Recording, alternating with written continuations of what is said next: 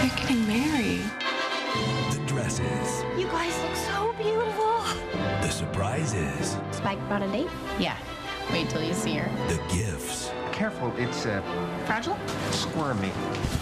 For a match made in heaven, Sit down. I paid for all this, Squidly. this is going to be one hell of a wedding.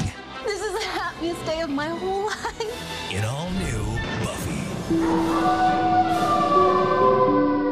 Welcome to Interfector Mortis, Killer of the Dead, also known as If the Apocalypse Comes Beat Me. This is a weekly-ish podcast about Buffy the Vampire Slayer we take a look at each episode according to its original air date 20 years ago. And this week's episode is Season 6, Episode 16, Hell's Bells. We'll be talking about the plot and the character, and also what director David Solomon and writer Rebecca Rand Kirshner think about the plot and the character. So, spoilers abound for this episode, every episode before it, after it, the comics, and probably other shows and movies. Excellent. Microphones? Check. We're rolling. Nothing on earth can stop this podcast now, except for maybe a creepy, creepy wife staring directly into your eyes.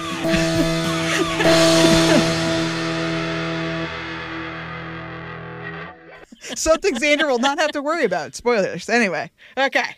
You gotta stop. You gotta stop. You I- said you wanted me to look at you. That's mean, what I'm doing. I think my exact words were, "We can look at each other, not you should stare at me the, the creepiest way you possibly can." I'm not being creepy. That's just a normal face. Uh, I don't think so. That's my thinking face. I don't think so. I am considering the episode. Oh, are you? While looking deeply into my eyes. okay. I don't believe you, but that's fine. All right. Welcome back. Hello. It's great to be here. My name is Callie. I'm here with my unsettling co-host Aisha. Say hello. Hi guys. and my other co-host Daniel. Say hello. Beat Me Pod, like a zoo without table manners? Did you see how much they drank? Kinda. Mr. Harris threw up in my purse. This is the 16th episode of season 7, Hell's Bells, originally aired March 5th of the year 2002, written as mentioned by Rebecca Rand Kirshner. This is 5 of 8 for her. Last one was Tabula Rasa. Next one will be Help. Uh, can't imagine what that episode is. I really have no idea what the season 7 episodes are. Not even a little bit. Uh, directed by David Solomon, 13 of 19 for him. Last one was Wrecked, and next will be Villains, uh, which is the penultimate episode of this season, I believe, right? No, no, no, sorry. Villains, two to go, Grave. So third, third to last. Uh, hey, what happened in this episode? Uh, Xander and Anya were supposed to get married. Supposed to get married, but then they don't, which happens at the end. That's the beginning. They're going to get married, and at the end, they don't get married. In between, the reason might be because someone purporting to be Xander from the future gives Xander's visions of what he thinks his future uh, with Anya might be if they are to get married, which is pretty abusive, which kind of makes sense because Xander's had a really dark childhood that we never actually talk about, but more on that later. Uh, and it scares him. Scares him a lot. Scares him enough to leave. Maybe there were some other things going on. I hope Stacia has some thoughts about it. We'll see. But that's it. He doesn't get married. And at the end of the episode, Xander goes to a sad motel, possibly the same one that Faith used to shack up in. I don't know. Can you shack up by yourself? I guess she shacks up with Xander. Okay, the the motel, the sad motel. We know which one we're talking about. And uh, Anya is in a black void with D'Hoffryn, possibly about to re-become a vengeance demon. But we won't know that until next episode. She does. Sorry, actually, no, right now she does. She definitely does. okay, so some things. I'll try to save the best for last. best being relative. Uh, did you know Spike's date, that character, has a name? Her name is Tarantula. Rebecca Rand Kirshner auditioned, I guess, or asked to be uh, that person and was denied. I don't know why. Um, Joss Whedon, because Joss Whedon's a dick, and he probably was like, no, you're not allowed to. I don't know how much control he had over the show at this point. That probably know. was a Marti Noxon call. Let's all blame Marti Noxon. uh, the line that Willow says after the demon is slain by Xander with the column to the face says, Is anyone else waiting for it to go poof? Does that sound familiar to any of you? It, yes. Isn't that from like a season three episode? Absolutely. It is from The Wish. At the very beginning, like the cold open teaser portion of The Wish, they're all having a picnic because uh, Buffy is still expelled from school, I think, at that point. Um, or she just got back. Well, either way, they're having a picnic, and Buffy uh, stabs a demon in the chest, and it just falls down to the ground because it's Oh, not a vampire. And Willow just says, "Is anyone else waiting for it to go poof?" The exact same line. Hey, I think Rebecca might watch this show. Actually, it's pretty dull, you know. It's Bam boom stick poof. Too bad Apparently, she'll never be on it. yeah, too bad she'll never star on it, or guest star, or extra on the show at all. Uh, apparently, Amber Benson is a klutz, and during the scene where she's kind of chasing Anya down the hallway while Anya's going like into the main room, I, I don't, I can't even really place it right now, even though I just watched it five times. Anyway, there's a It's point. when Anya's like, I'm going to get married. I don't care if the minister doctor isn't there. Right, the Minotaur. That's right. And uh, Sarah's trying to keep up with her. Apparently, Amber Benson stepped on the train of her dress no fewer than like four times mm. and like ripped the back of her dress off. So I was like that. I bet everyone was a little bit annoyed because mm. like you're stopping the take and everyone's gonna have to redo the the costume. And poor Emma Caulfield can't make it through the scene. Not fair. Way to go, Amber Benson. I mean no disrespect, of course. I'm sure you come from a long, proud line of geeks. Kidding. I think we kind of mentioned a little bit last episode. Oh, yeah, I think it was the KO for Giles uh, that he's not invited to the wedding. And that's pretty sad. Turns out there's a little deleted line of dialogue. Do we know he wasn't invited or he just didn't come? so it seems like he just didn't come because he was busy. Um, I usually don't read the deleted scenes, but I thought this one was pretty interesting just because, we, yeah, where the fuck is Giles, man? It seems strange that he wouldn't be there. Uh, did I screenshot? Oh, yeah. So it's supposed to take place right after we do the cold open where Buffy and her are like, oh my God, the dresses. And then we kind of cut to uh, right before where Xander and Buffy are in the groom's area while she's putting on her little his bow tie. Willow is in the main area putting the veils on the stuffed animals, you know, like the heads. I don't know if you, any, if you guys noticed there was like Yeah. veils on all of them. Um, apparently, that's a joke about Marti Noxon. I guess she had a veil on a bull head at, or a moose head at her wedding for some reason. Anyway, so Willow's putting all those up, and then her and Dawn are talking a little bit, and she Dawn says, "I wish Giles was here." Oh wait, yeah. Uh, Dawn says, "I." Th- I thought Xander and Anya couldn't afford flowers. Willow says, Giles sent them. Aren't they gorgeous? Yeah. I wish Giles was here. Me too. I'm sure he'd much rather be here than fighting a nasty demon. And then Dawn says, get outta here. Daemon. It's England, so they say Daemon. I don't. I can't confirm. And Willow says Damon. Too right. But Giles has got responsibility. So Anya and Xander have flowers and flowers and flowers. Oh, it's going to be so pretty. There you go. Uh, not the best. I think it's fine that they cut that. A little bit of explanation would have been nice, but I mean, come on. Now we're trying to say he's like fighting demons and stuff. Like, I don't. yeah, know, that's a bit of a bridge too far. If we were going to follow up on it, maybe, but like, why? Come on. There's demons here. Flights are expensive. I can't come. I don't trust you guys to get married. I, I'll do it for the time you really get married. A ton of reasons to not Yes. come. Yeah. Right? I mean, I just left. Yeah. Or we could even just have saying, I wish Giles was here. Me too. The end. Me too. Done. But no. Just mention him. Uh, this episode was actually nominated for three Emmys one for Outstanding Hairstyling for a series, one for Outstanding Makeup, and one for Outstanding. Uh, one for outstanding makeup prosthetic, comma prosthetic, and one for outstanding makeup, comma non-prosthetic. So zero for three, but at least they got nominated. That's nice. And then I have a rundown of Uncle Rory. Now, did you know Oh. Uncle Roy? Not the first time he's been mentioned on the show. This is the first I time we see him. that. Did you? Mm-hmm. Well, I mean, excluding last episode, that's kind of a give, gimme. But no, don't they talk about Uncle Rory at Thanksgiving or something earlier in a season? So many times. so many times. So it actually, there's six total times, including last episode, which again is kind of a gimme. But uh, starting all the way back in season one. Now this one takes a little liberty because they don't say Uncle Rory; they just say uncle. And as we've seen, Xander, I think, has a huge extended family. There's a fuck ton of people at that wedding, and none of them seem to be people from his job. So I got to assume they're all related to him because there's no way he has friends. You know what I mean? Especially considering they're all older. But yeah, so the, for the very first Uncle Rory mention is in season one, episode eight, I Robot You Jane. There, you know how that episode is about dumb computer stuff? Welcome. Yeah, Malcolm. Never forget Malcolm. Uh, he mentions that, or they, they say that the signal's coming from a specific place, Calyx Research and Development. And Xander's like, oh, yeah, I know that place. It's the second largest employer in Sunnydale. My uncle Rory, or say he says, my uncle worked there in a janitorial capacity or like a floor sweeping capacity. And then again, season two, episode eight, The Dark Age, Stacia's favorite episode. They're talking about Giles being weird because that's the whole thing of the episode, right? Yep, yep, I knew this would happen. Nobody can be wound as straight and narrow as Giles without a dark side erupting. My Uncle Rory was the stodgiest taxidermist you've ever met by day. By night, it was booze, whores, and fur flying. Were there a horse? He was alone. Give it time. Uh, the next one is in season three, episode thirteen, the Zeppo. We all know that, right? Because Oh yes. uh, my it's my thing that makes me cool. You know, that makes me unique. I'm car guy, guy with the car. Willow, how could you afford it?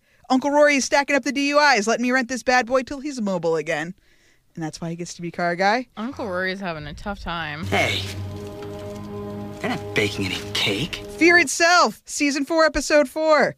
Uh, Anya busts into Xander's house and he says, Anya, you really got to get this knocking thing down. How did you get in? And Anya says, Your Uncle Rory let me in. Does he always smell like peppermint? And Xander says, The man likes his schnapps. What are you doing here? Well, that's the funny thing about me.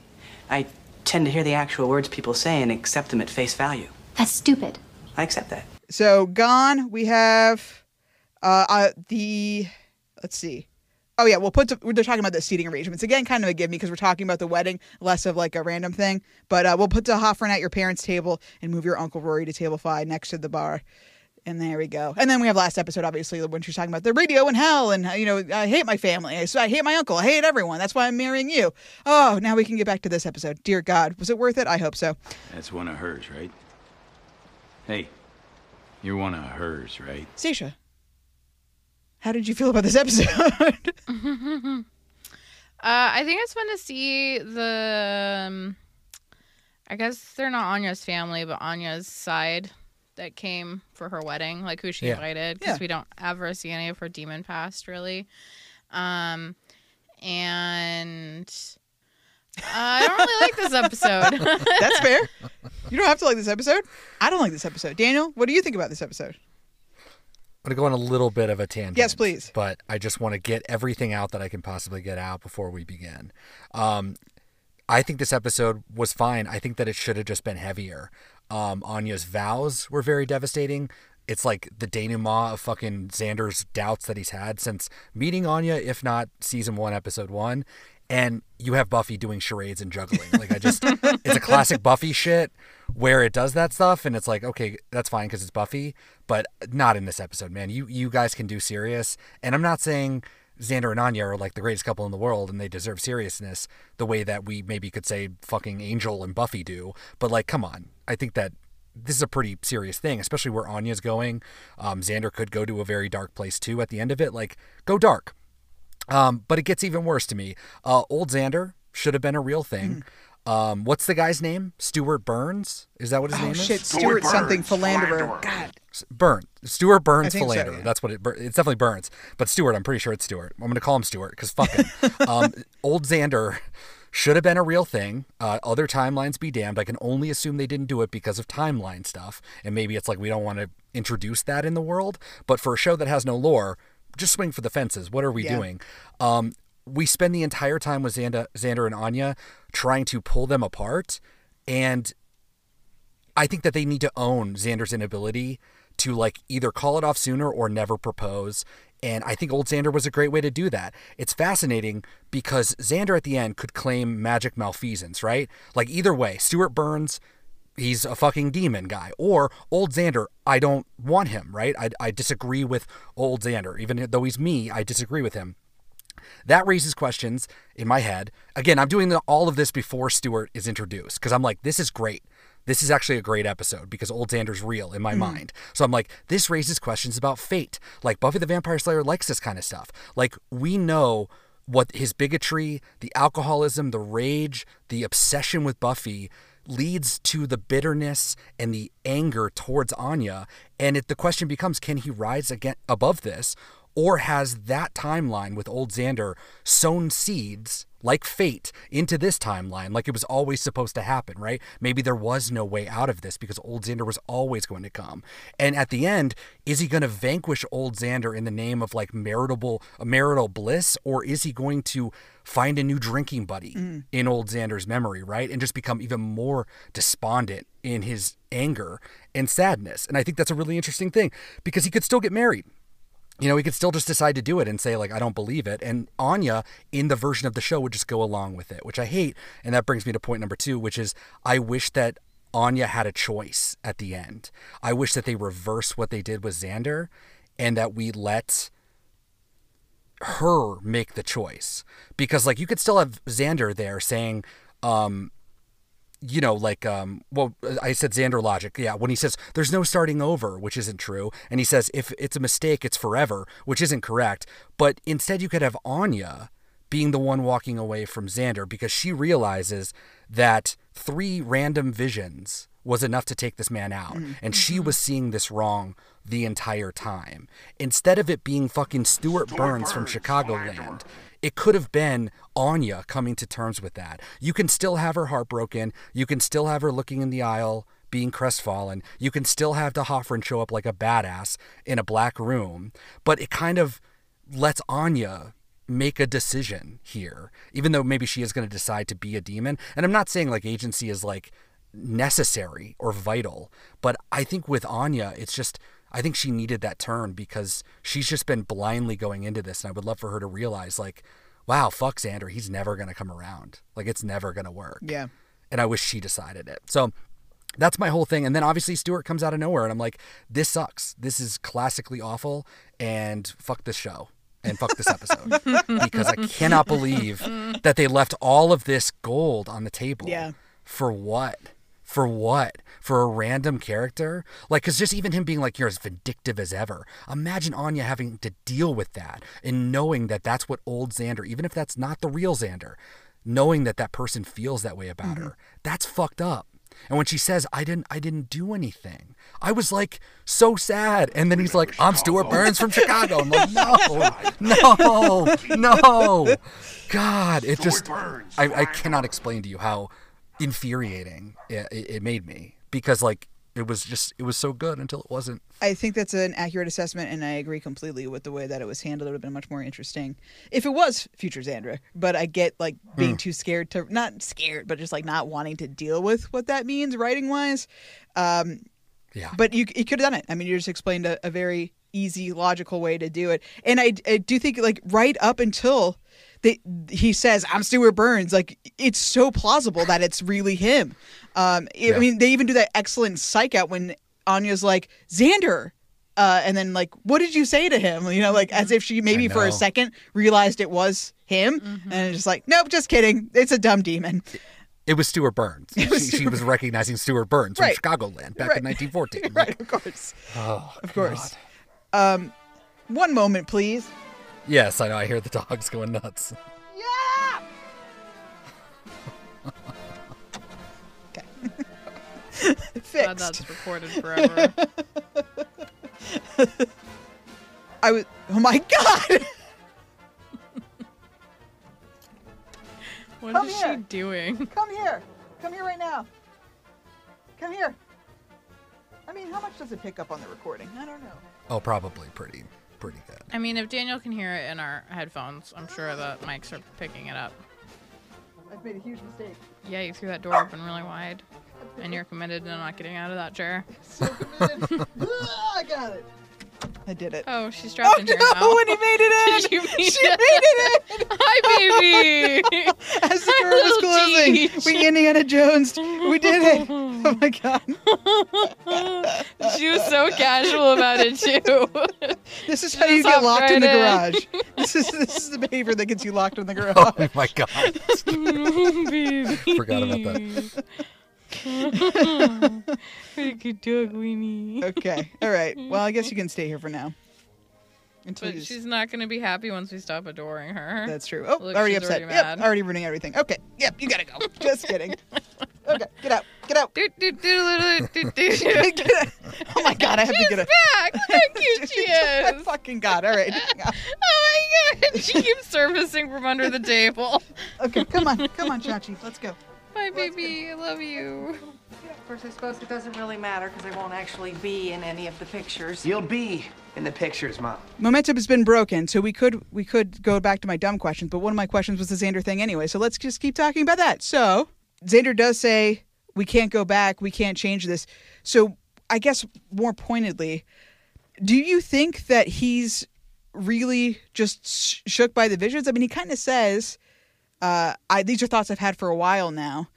Um, don't you? Do you agree with Daniel? And I also feel this way that he's uh, a coward for instead of making the choice to I'm going to make sure that's not the future, whether it was fake or whether it was real. I'm still going to marry you because I do love you, and I'll do everything I can to make sure that doesn't happen. Or do you think it's valid to walk away? Um, These long pauses are more uh, confusing when there's no Zoom, I imagine, because he was like, "Are they gone? Are they here? Oh, Am no, I alone?" she's, she's keying it up. Oh I'm yeah, yeah, here. good. I'm. I just. I don't even know where to start with this because it's so infuriating. Start there. I mean, it's just Xander's stupid. Great. I think what Anya said is accurate. Like everyone has fears. It's like common for people to be like, "Oh my god, am I making the right choice or whatever?" And that's fine. It's fine to doubt. It's fine to have worries. It's fine to not be sure. You know, honestly, it would even be fine on some level that he backed out of the wedding at the last minute, except for all of his actions just point back to what like a little wiener he is. Yeah. uh, because it's not like I've been worried about this this whole time. So he says, I've been worried about this this whole time. Well, why haven't you told her anything? Yeah. Why haven't you like you Had should, a single conversation. you should be talking to her about these fears. This shouldn't be a new uh, situation. And then he's like, well, I don't want to hurt you. And I was just sitting there waiting for Anya to be like, you're hurting me right now. Uh-huh. and then uh he does it like he's doing it for her and not because he's just a big scaredy wimpy boy um Yeah. which how dare you she's a grown woman she can make choices for herself and then finally you're not your parents. You don't have to be anything. You know it's a fake destiny. Even if it was a real destiny i think you could make arguments that you could change it. So i don't really know why he swayed unless it's just it was like enough evidence or not evidence but like confirmation, I think, of something not you even thought. not even confirmation but just like justification for mm. wanting to leave. Yeah. Yeah. you know like he was already on the fence, clearly, yeah and that was just enough to be like, "Oh, yep, I shouldn't do this." yep this gave me a stomach ache and now i've forgotten that i was actually really happy to do this Yeah, a demon with a paperweight came in. I have second Yeah. thoughts. but i, I, mean, think you think that he would be he would be uh, you know pushing against his family. I mean, he's seeing all of the bad, obviously reiterated in his visions, but you think he would push against it, like after all these years. But I mean, as his character is, he is just a coward. I mean, that's he took the coward way out for sure. I have some empathy for Xander here. Maybe he doesn't deserve it, but I can definitely see, you know, being scared. This guy had a terrible fucking childhood that we don't ever really talk about. I mean, we get little bits here and there and it's always laughed off, right? Like except for in mm-hmm. Restless, there's a real sense of dread because we're kind of in a nightmare. Mm-hmm. Like, oh my god, the guy at the top of the stairs. That I think that was such an insight into what he felt in that house probably all the time. And mm-hmm. like to live in that moment, like that guy on the top of the stairs where I'm going to punch your heart out or whatever the hell he says. like um Yeah. to to live No, in I that know. all the time, like I bet you are scared. And if you are that person who he is kind of he's a coward he's like a weak person sometimes maybe all the time uh i could see you- being like i don't think i will be strong enough to stop myself i could see myself getting mad in a moment and doing something fucking stupid i could see turning into my parents and i don't think i'm strong enough to not do this. And if there's even a chance that I won't be able to stop myself, I love you and I do not want that to happen. And because I can't be a better person, the best thing I can do is leave now. He chose the worst moment to do that. This does not negate everything you already said, which is we could have had this conversation literally any other time. We've like had multiple outs. She's given him multiple outs. Like, why aren't we ta- telling mm-hmm. people we're engaged yet? Why aren't we trying to get this going yet? Like, any of those times he could have been like, actually, I'm kind of scared. And maybe it was just a thing that Glory was going to kill us all. And maybe a little bit of it played into that. And I didn't really think I'd have to go through with this. And now that I'm realizing that I'm going to have to go through with this, I kind of want to pump the brakes a little bit. Uh, but I, I, I think that while it's shitty, undeniably, that I can kind of understand where he was coming from. But uh, he's still a coward. He's still a big, big baby that should have done it different. Definitely. I guess I just feel like what changed from yesterday. Probably nothing. I, th- I think No, that- but like visions. no, but what changed from yesterday? So you're getting married. So what? You were in a relationship with her yesterday. You don't need to be married to her to have a miserable relationship That's with true. her Yeah. or to end up, you know, killing her with a frying pan. Like what's the difference? The difference is like a legal commitment. Well, you can get divorced. yeah. Yeah. I just that's the I thing. Don't was like, understand. This is forever. We can't undo this. It's like he really, Un- untrue. Untrue. yeah. he either he really built it up in his head or he was using that as yet another cover to like get out of it. Like, I would totally stay with you, but if we get married, that means I can't ever break up with you and I'm gonna kill you. like that's a little extreme. I mean, it's just it frustrates me because on one hand, I'm like, clearly the relationship has issues because he has issues he's not talked to her about, and he's clearly been wondering about this, and it's been hinted at since he proposed to her, or maybe even before that. I mean, even to the beginning of their relationship, he didn't even really like her. Um, Yeah. Which is stuff he should have talked to her about. So there's definitely issues. But on the other hand, it's like looking at your relationship, like, is this a toxic relationship in this moment? No, it's not. Why are you afraid of what's going to happen in 20 years? Like, you can't predict that. It would be, like Daniel said, better if it had been a like real future Xander or something, some other di- dimension Xander. I don't know. Um, to give it like a sense of like this is actually a possibility as opposed to this Right. these are just fake visions because it felt so out of control and like so so much of a caricature Oh, of yeah. what like a bad Oh, sure, trashy trailer park marriage would be or whatever that it's like hard to imagine that it would actually be that mm-hmm. But you weren't touching me. What did you expect me to do? You wouldn't come near me after Buffy. Don't bring her into this! Fine, forget her. Maybe you were just born to be a bitter, angry old man. Shut up. No! I want my life back. If I hadn't married you, I wouldn't have had to hate myself for the last 30 years! Yeah, and that should have been a red flag. I think it was so over the top. I mean, I have a lot of problems with this episode because there's a, a big dissonance feeling going on. Like f- everything happening is like they're just diametrically opposed ideas. Like the music in some scenes where it should be really serious, like when fuck Xander's Yeah. family is being disgusting and abusive. It's like da, da, da, da, da, da, like goofy Buffy music, like inappropriate. The uh, they actually said this in the, D- the director's commentary. Or um, the script called for rain because you know drama, and it was like the sunniest day in California ever, so it's all fake rain. so every time you see outside, it's bright AF, but it's raining, which is always like that does happen occasionally in real life, but it's always an eerie feeling, right? It's like it should not be bright outside. This is fucked up. Uh, there's just like other little moments where it just feels wrong. Like how campy it is. Like these people are just trying to kill each other out of Yeah. nowhere. The entire wedding party is just like going nuts, and it's just like then we all cheer when Xander murders a person. It's Yeah. just like Dude, so dude, it's bonkers. it is a it is a fucking race war that happens at Yeah. their like I could not and then they literally and I do want to yell about this later. They fucking kill Stewart Burns. yeah, They just fucking kill him and it it just undoes literally everything about this show. It is so funny to me that they kill him and they just stand around it and make a joke of it. It's unbelievable.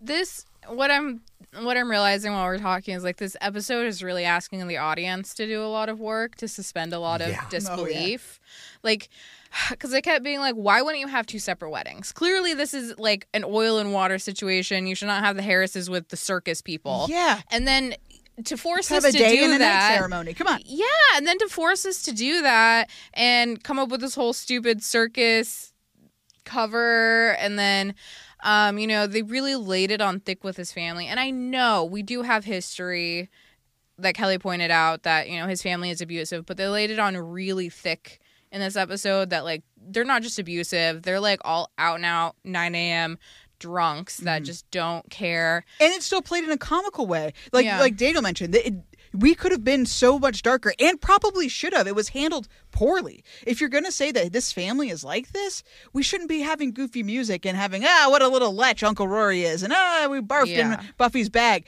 This guy is seconds from beating his wife in public. Yeah. This is not funny.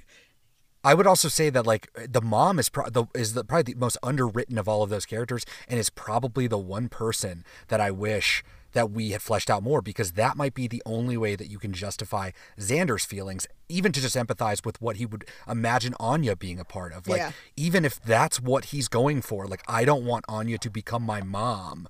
That is powerful enough. That's a good enough reason. That's a great way to start a conversation. But like the mom doesn't get any like the mom's just going home with him. Like it's fucking dark. It's really dark. Um, that's a actually a really. I wish they had done that. That's a really good feel Yeah. fear for Xander to have. That like, it's not that he's going to become his parents, but that Anya is going to become his parents because Anya, you know, is kind of like rough around the edges and, you know, sort of exudes her feelings like she doesn't have a filter and if you had a mom that was like a similar type to that because we don't really know his mom at all Mm. it would be a lot easier to be like i can see why he's worried because he sees this toxic toxic relationship his mom and dad have and to think like oh my gosh anya could be my mom as opposed to what they tried to do which is i'm going to become my dad.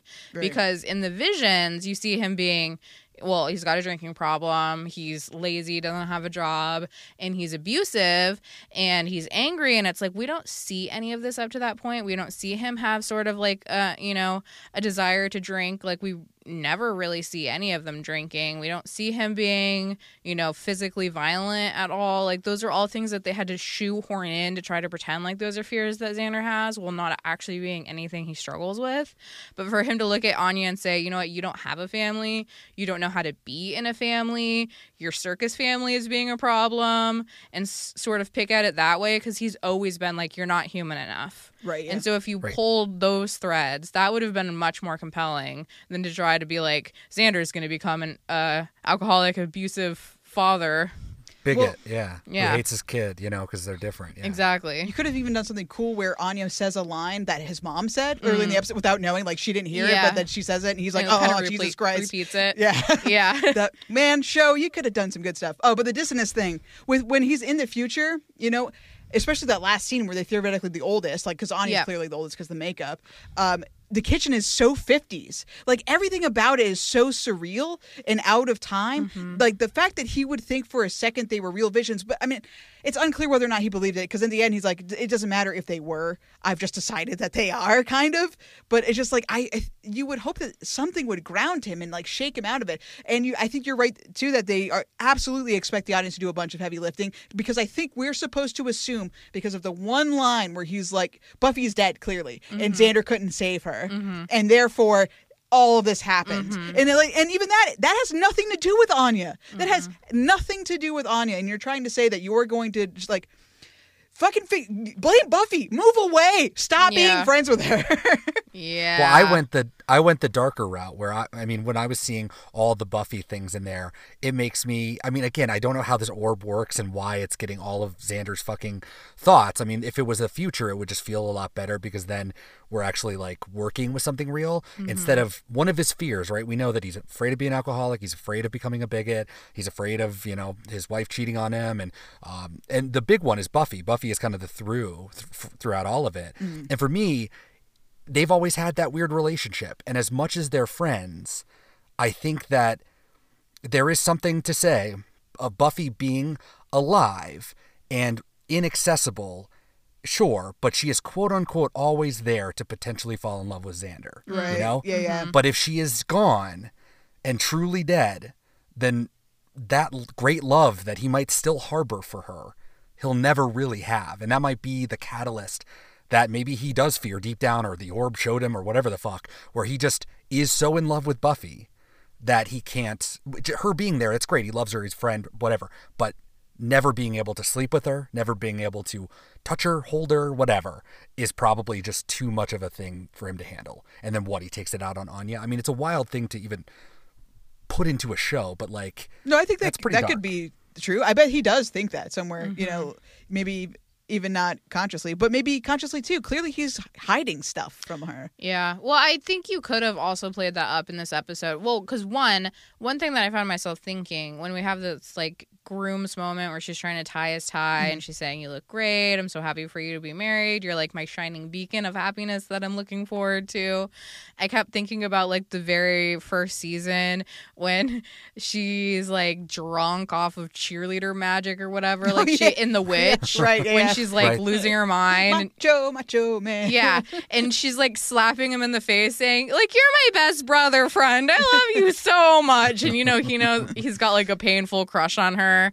And like, you know, from like the very first moment he's seen her, he's always been into Buffy. And for her to be like, you know, reestablishing this, like, you're like a brother to me, and I wish I could have what you have. But not with you. Never but with you. To like sort of like for Xander to be like, but you know, what if? Well, I mean, we even make that joke, right? That joke that's probably not a joke, where he's like, "You wanna, you wanna yeah, do we it?" still got 15 Yeah. minutes. I know, but like if I don't know, you could have pushed that a little harder, and I think that would have made more sense too. Because even in the musical episode, you get that line from Anya um, when they had their song and dance, where it was like she says something like, "Oh, it's always when about things Buffy." get roughy, just hides behind his Buffy. yeah, exactly. I'm glad they don't do that because God, would I hate for like him to be holding a torch. Obviously, throughout the whole show would be exhausting. It was enough in the earlier seasons, but Mm-hmm. I, I'm sure it it could very easily be part of his character and part of his decision making. But I think if you were gonna go that route, you couldn't keep him on the show. yeah, He'd have to go. yeah, for sure. This would be the end of his character. because I would hope that they would never actually put them together. And even in the comics, she like she she goes to Xander and is like, maybe I messed up. Maybe we should have tried this. And he's like, no, no, no. I know why you're saying that. You're just really sad. Please no. well, that was my first was like good. moment of that was my first moment of dissonance too with this episode where I started to get worried because when he was like talking about Buffy and in old Xander's world, Buffy died 50, it would be 50 plus years ago at this point because he's an old man when he's still talking about Buffy. And I was like, mm-hmm. If this is old Xander, you've got to imagine that he would lose his fucking mind to be able to see in her prime Sarah Michelle Gellar again. You know what I mean? Like, oh, if he was really imagine. the Xander from the future. Yeah, yeah. Yeah, your your fucking best friend died 50 years ago, and now she's right here in the flesh. Like, and that the fact that he's just milling about and not even looking for Buffy, obvious red flag that it's Stewart Burns, Philander. But like, I just um, yeah, I was just hoping that he didn't see her or something. I don't know. I just What did he say to you? What did you say to him? Really doesn't matter now, does it? It's done. What's done? Did you. If you said something to make him leave. You what? Haven't changed a bit. Still as vindictive as ever. Do I know you? You don't recognize me, Anya? I'm not the man I used to be. I know. This episode could have been really good, but I'm gonna land Could have on really it wasn't. Uh, all the extras really felt like Halloween Town to me. That could have been a yelling, but I was It really did just like, like it was Town. really really bad. Uh, that was part of the dissonance Where's thing. like the pumpkin head guy walking around? I and, so like- oh, so all of it every time. I oh god, I can't. I'll get into it later because I wrote a whole thing about it. But Jesus Christ. Um, so how do you think the demon Stewart Burns from Chicago? Uh, mm, Philander. How did he know what buttons to push on Xander, or was Hate this it. all of a MacGuffin? Like it was he just did that Yeah. because he knew because magic let him know it, or Stacia, do you think that he had some intel, or did he did what? how did he know what to show Xander to freak him out, or was it just that Xander was so easy to push over that it almost didn't matter?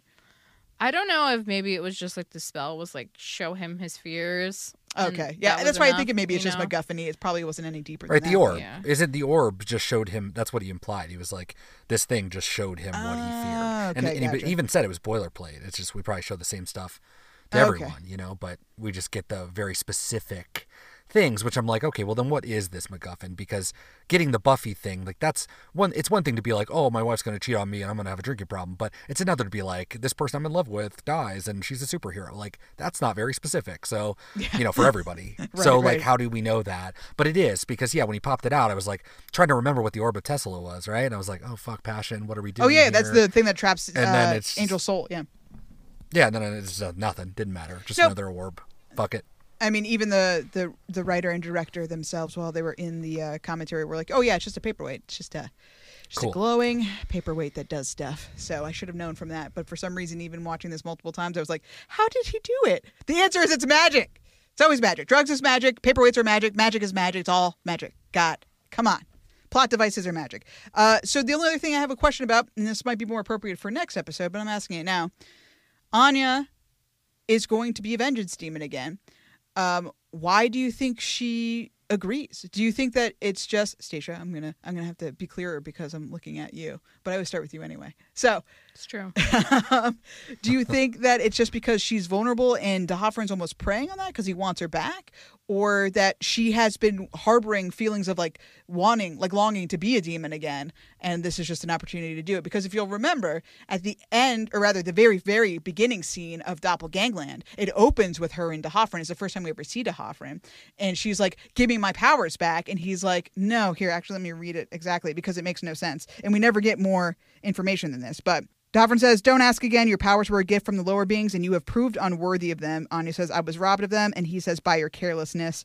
Uh, for a thousand wheel- years, I wielded the power of the wish. I brought ruin upon the heads of unfaithful men, offered destruction and chaos. Yeah, yeah. D'Hoffryn says, This is no concern of ours. You will live out your mortal life and die. And Anya says, Come on, give me another chance. And he says, Your time has passed. So, one, do you think Anya's been wanting to do this this whole time? Two, why now? Three, why D'Hoffryn agrees now? Mm-hmm. I have answers for all of those. Excellent. It's time you got back to what you do best. Don't you think? Um, one, did Anya want to be a vengeance demon the whole time? Obviously in the beginning, but I don't think she wanted to. By now. Yeah, at this point. She kind of given in. If this morning of the wedding, when you woke up and you said, Do you want to be a vengeance demon? Again, if D'Hoffryn would let you, I think she would have said no. Gotcha. Uh, I think the reason why, one, she chooses to become a vengeance demon again, and three, I don't know, numbers are falling apart. The reason A, example C. I think the reason why she chooses to become a vengeance demon and the reason why she's allowed to become a vengeance demon are the exact same reason, which is, and this is what we seem to have seen from Willow, is that you seem to have like a deep need for vengeance. Ah, yeah. And for Anya, it was gone. Like she needed vengeance on that troll guy from like a million years ago. That's why be- she became a vengeance demon. At least I think that's what's implied. Right. Audin Olaf. Yes. Olaf. Yeah. Yes. And with uh, Willow, you know, she's got this like horrible keening feeling after Oz leaves and she just wants to destroy stuff. And I'm sure the moment that Xander dumped her, that she was just like, this is what all men do. Like the mm. feelings just come rushing right back. She's immediately betrayed again. And it's like, that's what like sort of locks into place that she can be a vengeance demon again. Because the thing that happened that unlocks a vengeance demon happened to her again. and then she's Yeah. just like, fuck this. and basically, to sum up my thoughts, uh, it seems like Xander's really lucky that vengeance demons can't exact vengeance unless they get a wish because Xander would be having a real bad night. That's a great point. Uh, Daniel, do you have anything to, to add or do you have Yeah. a differing opinion? Yeah, no, no, I think that's right. I mean, I think that it's more that when it's your job, you probably start to lose why you're doing it. And you probably, you know, like Spike has brought up and Anya's brought up too. It's just, you kind of float through, you punch the time card and you do your vengeance Mhm. and you go home at the end of the day. And I think that that might have been an element too, where it's like you're getting careless, you're starting to empathize, you're maybe becoming more human. So fuck it, we're taking away your powers. You're going to live out the rest of your life, you know, whatever the reason was. But I'm sure after that happened and she's standing there heartbroken in the aisle, I'm sure D'Hoffryn was like, ooh, what's that tingle? Oh, shit. That's on Anya.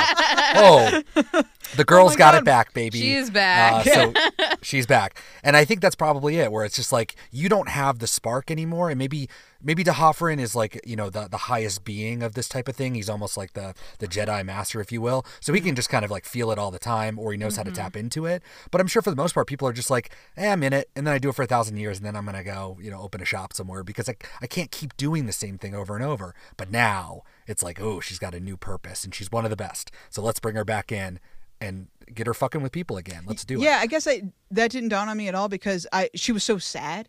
Like Mm-hmm. I didn't think about that. Of course, she's fucking furious too. Mm-hmm. Uh, but you know, like we the time between her, um, you know, the, the last scene we see her at, in the aisle at the wedding, and then in, in the black void, we don't know how much time has passed, and she just you know says, "I'm sick of crying." So it could have been like she went through all that like rage and all that shit by herself. Clearly, she did, and I guess well, she was in her wedding dress, though.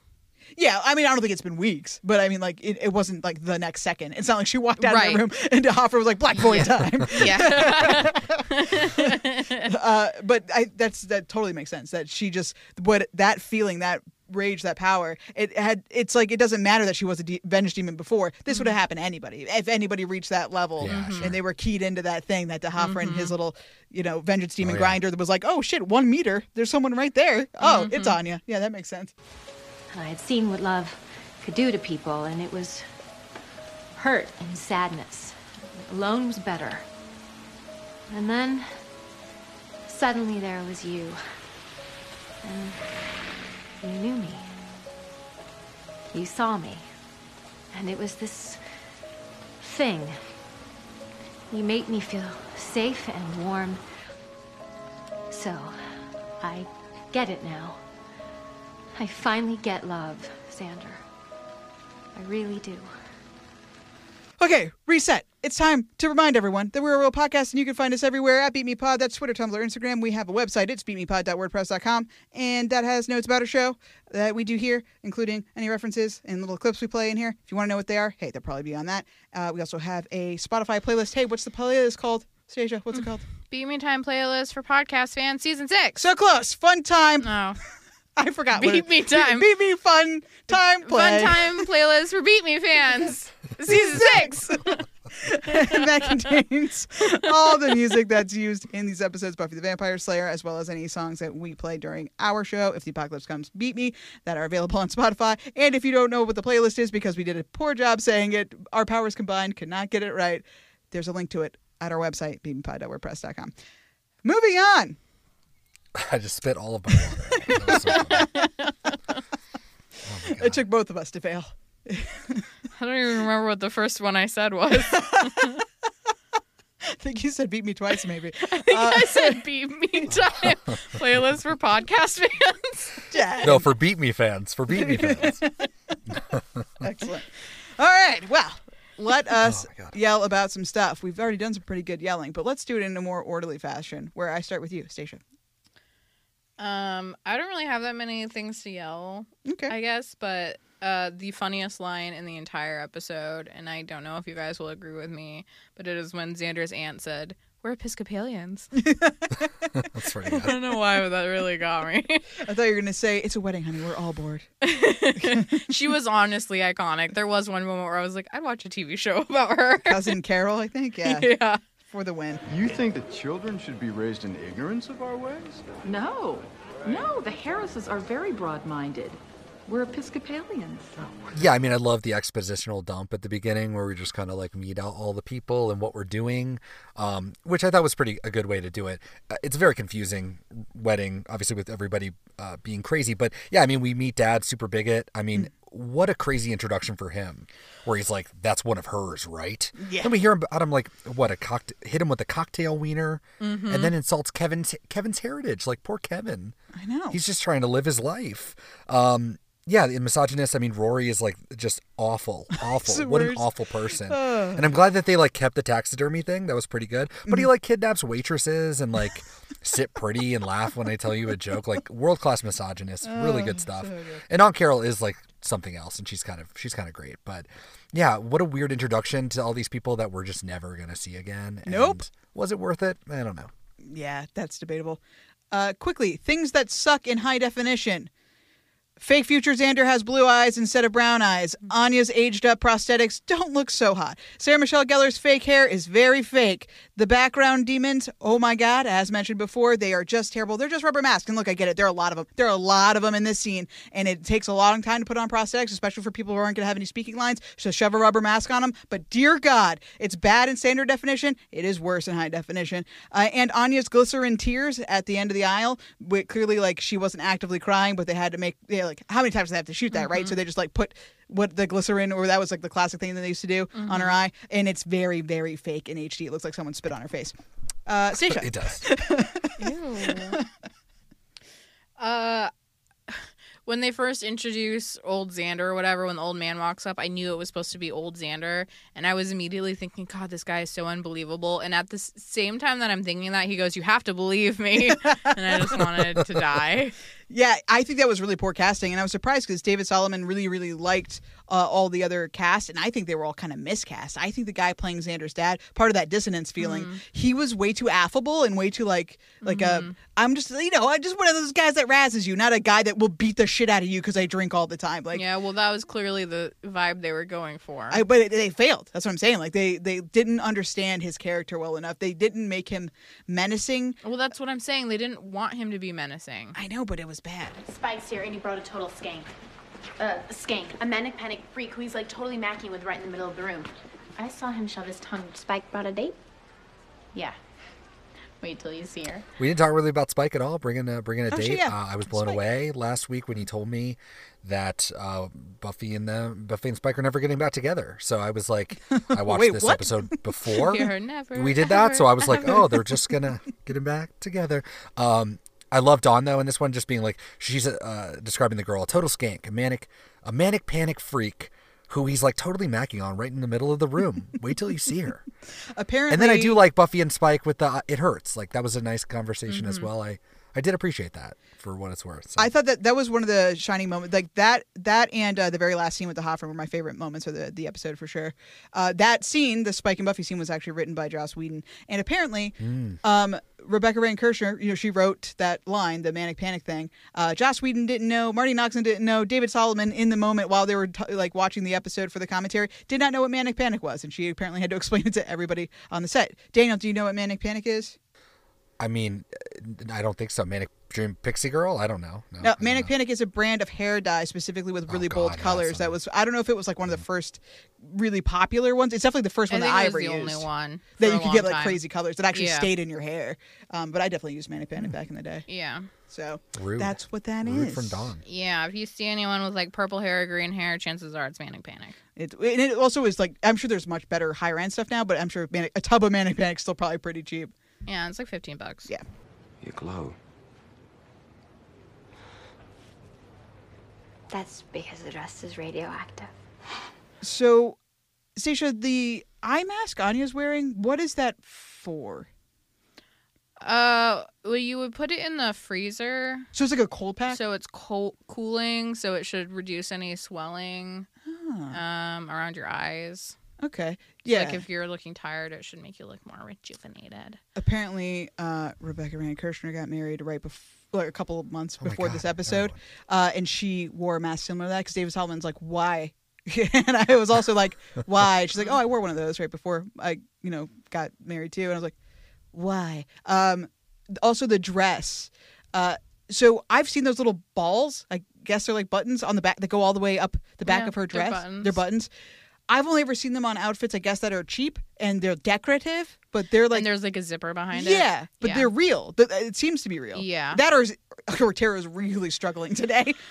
Uh, I think they're supposed to be real. I think in a lot of wedding dresses, and I might be wrong because you know I have never worn a wedding dress. Um, hey, that's not true. I've never worn a fancy meant to be worn at a wedding wedding dress. There you go. Uh, I think that there's a zipper, but then they also get buttoned because there's Okay. a lot of like um shaping that goes into like the bodice of a wedding dress. Sure. Uh, to make sure that your form is looking the best that I it mean, can look. that thing looked tight. Yeah, it'll have like boning oh, in it and and padding and stuff probably. Uh, so it'll probably get zipped up for security and then buttoned. Okay. But yeah, I was I was kind of shocked when I saw the loops going over it. I was like, God damn, that's, is that like 20 buttons in a row? Yeah. That's real. Yeah. Holy shit. Those things aren't easy to get in or out of. Well, that it makes takes me like feel- a whole team. That's why they get their own room. Okay, that makes me feel so much better about Tara. I mean, I was just going to chalk it up to I'm pretty sure classic peeing Tara. is like a three person operation too. Dear God. Sounds fun. Yeah. Okay, well, thank you for that. What else do you have on your list there? Uh, okay, one of the other lines that I thought uh, was funny is when I think it was Xander's dad is drunk and ranting about how great his family is and how much the circus people suck or whatever, and he and he called Anya. Anya circus people. Uh, he was like their family shrub because it would Oh, be 'cause so, a tree. so Ah, stunted. It's not even. I didn't a even catch tree. that. That's amazing. The family shrub. I didn't either. Oh, Mr. Harris. it was just so biting. There were a couple of like really good little like shitty lines that they threw back and forth at each other, but that was my favorite one. well, even him doing that little gesture where he like wagged his fingers Yeah. over his chin at the guy. That's pretty good. He called him like Squiddy or something. Oh, something. that was a Jane Espenson line, the Inky the Squid Boy or whatever. Yeah. Mhm. Yeah, something like that. Anyway, Jane Espenson, thank you. Also, we have Jane Espenson to thank for the sex poodle line. I guess she was calling herself a sex poodle in the writer's room shortly before this was Mm. Oh, written. sure. I don't know why. Just there a was no- totally normal thing no to say in a context given. professional space. oh man, I don't know that there is any context that makes that less weird. I don't know either. Um, I'm not sure you should say sex poodle in your vows. Huh. Yes, uh, Xander's fridge and the whiteboard deserve uh, their own podcast. Uh, there is a s- there is a screenshot that looks like something I would take from season four. Uh, just a random weird, What? kind of like out of focus Screen cap shot, like on the board strange. somewhere or on the fridge? No, just like a shot from the show, like something that happened in the show. Right, right, right. And it's just like I don't know why photo. it's on there. No idea. There is uh, some set photos of stairs, two of them, uh, like two different angles of some stairs, just Hmm. leading to nowhere. Um, someone's cat. We never see a cat. There's someone's cat. Is uh, there's a picture of that. There is a torn out advertisement for Game Boy Color. So I don't know who wants the Game Boy Color. There is a flyer for the band Meat Beat Manifesto, who are real. Uh, Oh, they yeah. formed in 1987, and yeah, you probably know them because they're an influence for Nine Inch Nails, Chemical Brothers, the, the Mm-hmm, Prodigy. Um, on the other side of the fridge, there is a sticker question mark I don't know uh, for the band Lotion, uh, Oh, yep. who has been on Buffy the Vampire Slayer in the episode Phases from season three, I believe. I think there's Um, multiple times where there's a, a sticker on a locker, a lotion sticker on a locker. See, yeah, and then so amazingly, I looked into it because I'm like, this isn't real. What is lotion? And um, obviously they're on the show, so I probably should have remembered that from four years ago. Uh, but it had the liner notes written uh, for the 1996 record by the writer Thomas Pynchon, who wrote Gra- Gravity's Rainbow, and like has never been seen outside in like 25 years. So like, how Oh. did this happen? Why is he? Writing the liner notes for a band called Lotion. It doesn't make any sense. There is a picture of Willow and Tara, which is very sweet, but there's Oh, no nice. pictures of Buffy, so that's very uh, obvious, I guess, because Xander would probably load up pictures of Buffy and then Oh, Anya no. would take them all down. So, No. um, there was an old photo of, I presume, one of Xander's relatives from back in like the 1950s. They're like kids going to school. It's a black and white photo. Hmm. Don't know anything. Could be his mom, could be his dad. I don't think it's Anya's parents, so it's got to be maybe their parents. I don't know. And then when we turn to the whiteboard, the whiteboard is pretty unreadable. I'm sure that some sleuths could get on it, but I was not able to really see much. However, I did go deep on behind Uncle Rory when he moved out of the way. There is a picture, and I was like, "That's that's fucking Debbie Harry."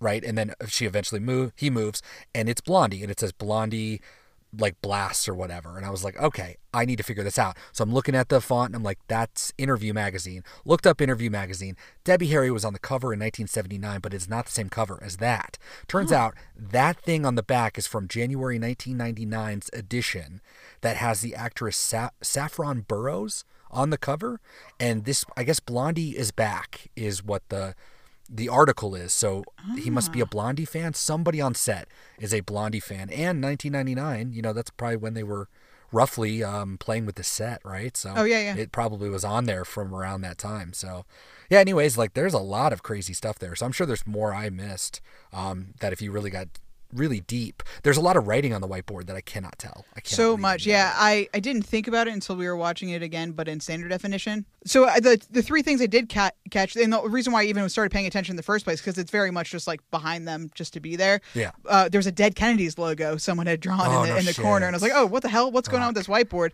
And then Stacia noticed that it said. Uh, Burn in hell, I think is, is what it said. And there's like a cross, and then one of them says, "Don't forget to surf." And I was like, what the shit? And then there is, sure enough, a surfboard behind Uncle Rory at some point. And I think you've mentioned on the show that Xander had a surfboard in his house. When does Xander surf? You know, they're right by a beach. I mean, they are, as we know from fucking swim team, uh, whatever, go fish. That's but, right, Go And also, that very right. sexist of me. Why can't Anya surf? Maybe Anya's the surfer. you know? Who knows? true. God. Anyway, true. thank you for that. But yeah, that whiteboard was a mess. There was so much chaos going on there. And one of them's call Buffy. Like, when would you not call Buffy? Like, why do you need to remind yourself to call Buffy? Like, what are we doing? Is this the day we don't call Buffy? Oh no, we do call Buffy. It's on the board. Great, great. Oh, just a quick note about the DVD commentary. The their commentary was sparse. They kind of did that thing that some of the writers and directors do, where they just start watching the episode and they get sucked into it, which I think is really cute to begin with because they're just like, "Hey, this show's pretty great." And at one point, uh, Rebecca Rand Kirshner's like saying something, and David Solomon was like, "How do you know it was going to happen next?" And she was like, "I watched this the other day on the treadmill. not, not I wrote this episode. just yeah, I watched this the other day, like at the gym or something. Like, okay, great. Um, but it, they're very, very funny. They have a better rapport than any other team that's like done it together. They're just constantly making jokes and little things with each other. It was very cute. But one thing they said that I can't shoehorn in anywhere else. Let's see. Uh, or did I already do it? Shoehorn it. Oh, Solomon. David Solomon says uh, the woman playing Xander's teenage daughter, which her name is Sarah, by the way, um, is gonna be a star. Any guesses as to if whether or not the girl who played Xander's teenage daughter became a star? I'm she is guessing Jennifer Aniston. Yes, she is none other than Jennifer Aniston. Her name is Ashley Ann Wood, and she has been in, well, at least on IMDb, is credited for 35 things uh, for acting. Uh, and you know how it says, like, most known for in the top of it? Uh, this appearance is in the most known for. So that'll tell you the quality and breadth of her career. Sorry, Solomon, it didn't turn out great for her. I guess sorry to her, too. Didn't really end up great. Although she is in something as recent as this year. It's like a weird indie project, but she's still doing it. Give her. You know, better, more, she's acted in way more things than I have. Let's uh, let's Do say you? I mean, not that Xander in universe would know this, but uh, do you think he named his daughter Sarah after Buffy? So that was all Rebecca Rand Kirshner for sure. Every person's name in this that's like mentioned is like a little in joke for like her friends or even Stewart Burns was somebody she knew that they knew. Like David Solomon was like, oh yeah, Glamour. Stewart Burns, yeah, whatever. Oh, I feel like that would be one of the best parts about being a writer in a show. Well, is it- like you oh, could yeah. have the moment to be like, "You go, Glen Coco," but like you know Glen Coco. right, right, right. well, and then the whiteboard too, right? That's just people having set on Well, like fun yeah. on set, just writing whatever Yeah. garbage. Yeah, you got to do that stuff. That'd be really neat. So uh, that anyway, Stacia, your turn. Aside from a cryptic note, I don't remember the only other thing I wrote, and I thought this was hilarious. Uh, we can't forget to touch on Dawn trying to flirt with the demon boy. I thought that was great. It was really Oh, cute. it was excellent. yeah. And then at the end, when she's like, "Well, no one knows this; it's a super secret," but like Xander left, and then uh Anya's walking by, and she's like, "What?" And then he's like, "I'll catch you later, Dawn." Smart So demon, very smart demon. Walk away, sir. Uh, yeah, I like that. I wish I want to see if those two kids make it. It would have been fun if the wedding had gone forward, you know, and you got to see a clip of them like later in a corner chatting about how like, no, my family's more messed up. My sister died for like six months and now she doesn't talk to me. and then he's got his own store and they're like trying to one up each other. Yeah. that would be pretty cute. Too bad we don't get that.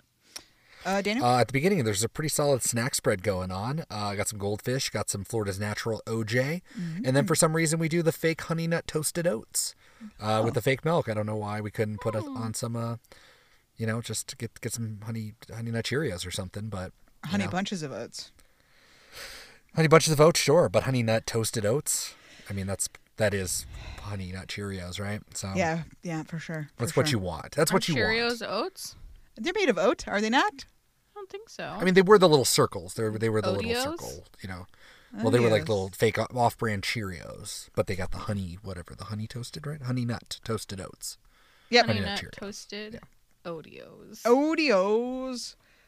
David Solomon at one point during the commentary says "They're well they were both very silent and like reverent during Willow and Tara dressing Anya because they were mm. just like they're so cute and then he just says look how cute they are. That's America's favorite lesbian couple. I was like, You're goddamn right, David Solomon. that made me very happy. Oh, are you, so do you have anything else to do? Oh, no. No. Okay. Daniel? Uh, I like that we haven't talked about this in a long time, but it was nice that Xander got to acknowledge the widening trademark um, Yeah, when with he the was talking about putting his cummerbund on. Mm. Yeah. He's been eating too many chips, man. Oh man, there were housing know. chips for the last couple episodes. It, maybe it fit. I, I believe him that it fit when he rented Yeah. it or whatever because it's Oh, been yeah. rough. Um, He's stressed out. so why is Xander's family staying with him and not his parents? His parents have a whole house. They have a whole house that they could be staying in. So why the fuck is Uncle Rory crashing at his place? And why is I mean I don't know that his parents are staying there. I think they just showed up that morning because it's the morning of the wedding. But Rory's clearly slept there. Put that fucker back at, the, at their place. Why would you let that monster in your house?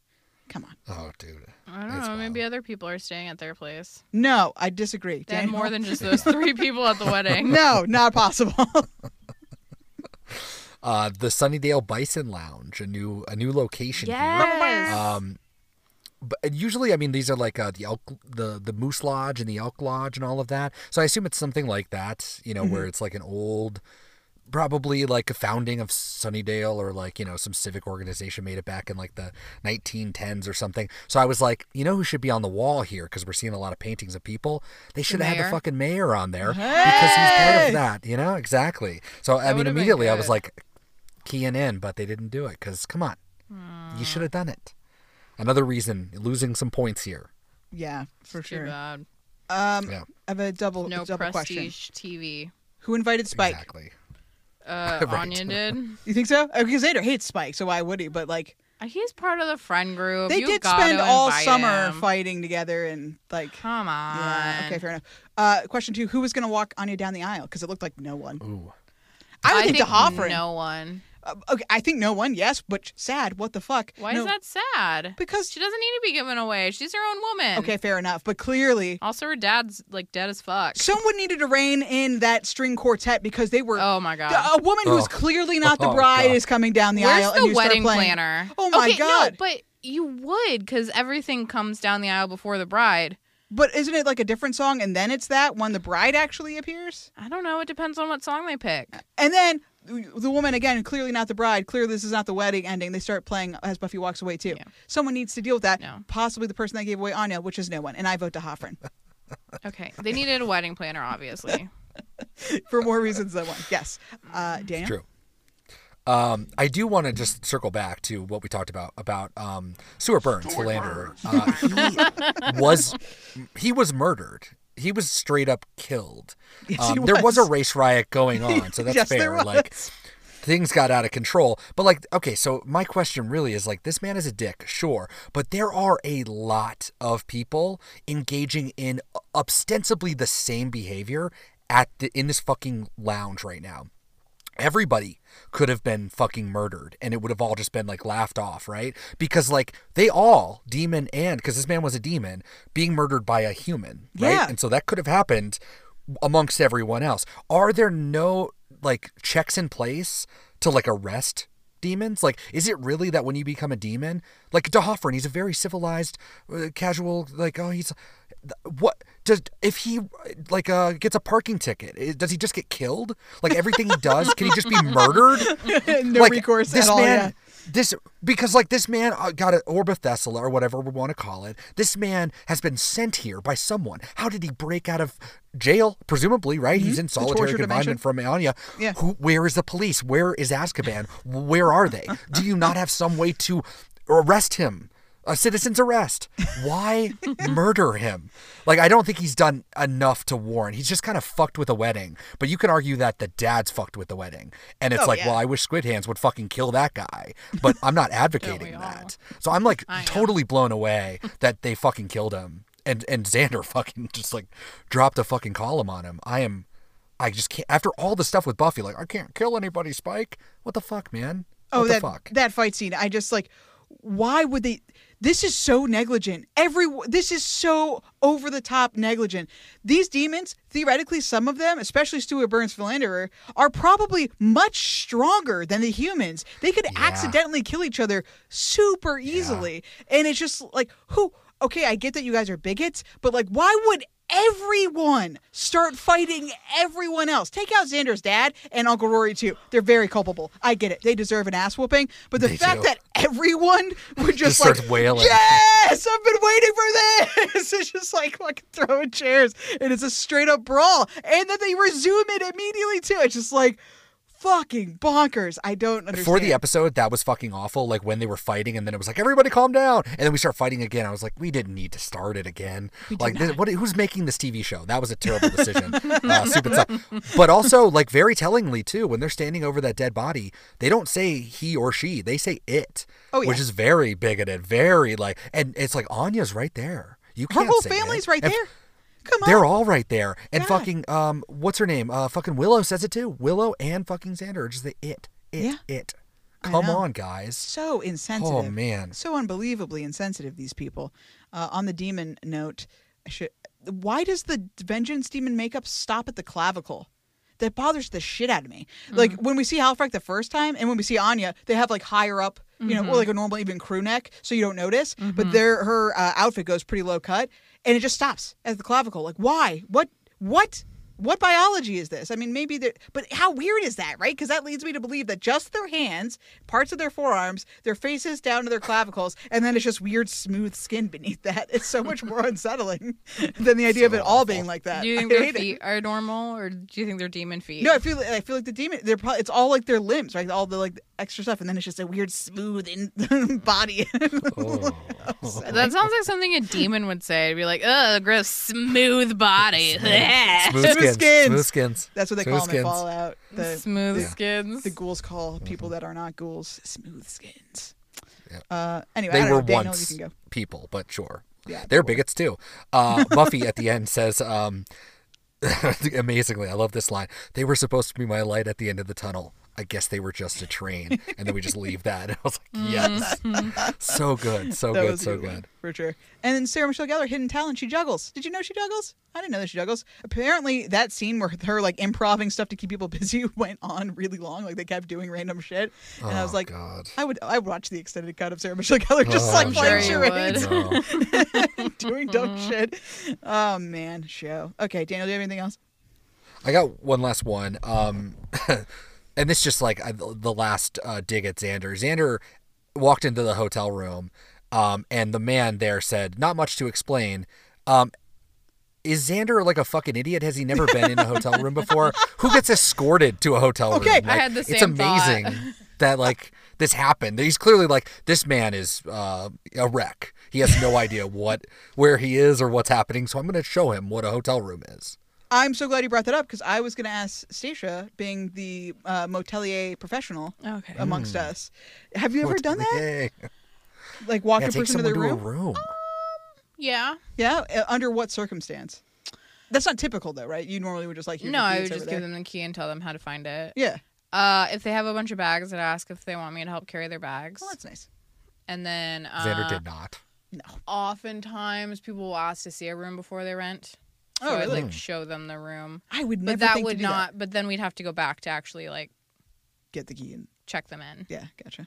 Okay, I thought it was atypical. Although, and then maybe if they seemed really old and out of it. sure, sure, like Xander. Yeah, not really Xander. dumb. I would have been like, go sleep in the hallway if you can't find me. That's fine. Yeah.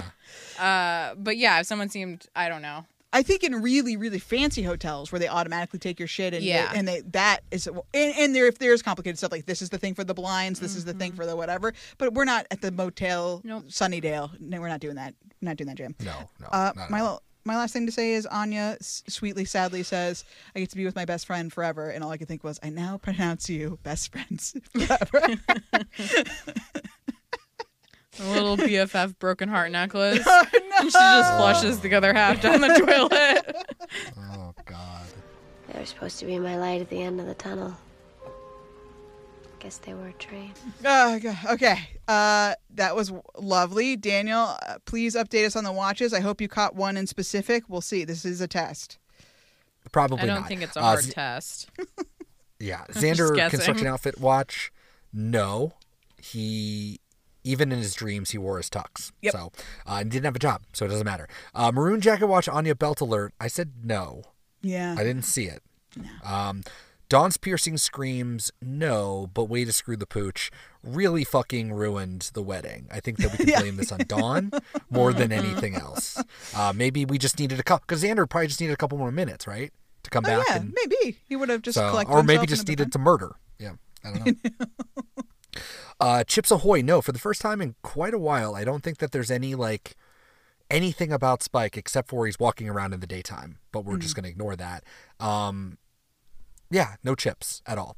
Uh, Willow's too powerful, eh? Also, first in a long time where we don't talk about her at all. So nope. she's almost not there. Uh, Buffy has a personality. Yeah, she can juggle. Well, Kevin helps her a little bit. Uh, and she's also the charade queen. So Yeah. that's pretty cool. Um, also, she kills people. Did you know that? She also just kills in cold blood. I want that to be very clear. hmm She likes Greek mythology. She Oh, because Minotaur. She knows what a Minotaur She is. knows what a Minotaur is. Ooh. See, this is what I mean. I miss things. Minotaur, of course. Yeah, she and she describes it so well. Um, D'Hoffryn watch. Fuck yeah, Oh, you're goddamn right. In the Oh, fucking yes. flesh. Amazing ending to the episode. How many more times do we see D'Hoffryn? Does this watch continue? I Uh, think we'll that probably. is- I think this is the last time. Uh, we it? see him one more time. We see him during Selfless, I believe. Oh, Um, selfless. Wow. Mm, okay.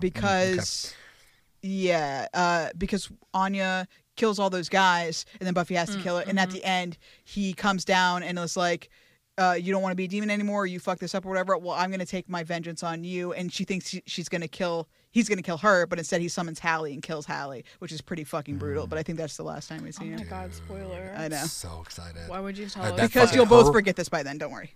I won't forget. Her with the sword Locked in the through memory her vault. is oh awesome. god, that episode I cannot wait. That's like the highlight for season seven for sure. That's That's a- fucking that's like a- awful. Why? The episode's so good. So good. So good. Selfless. Let's go. Uh, Tara and Willow are on the pod again. Hell yeah, Tara's back. she is high.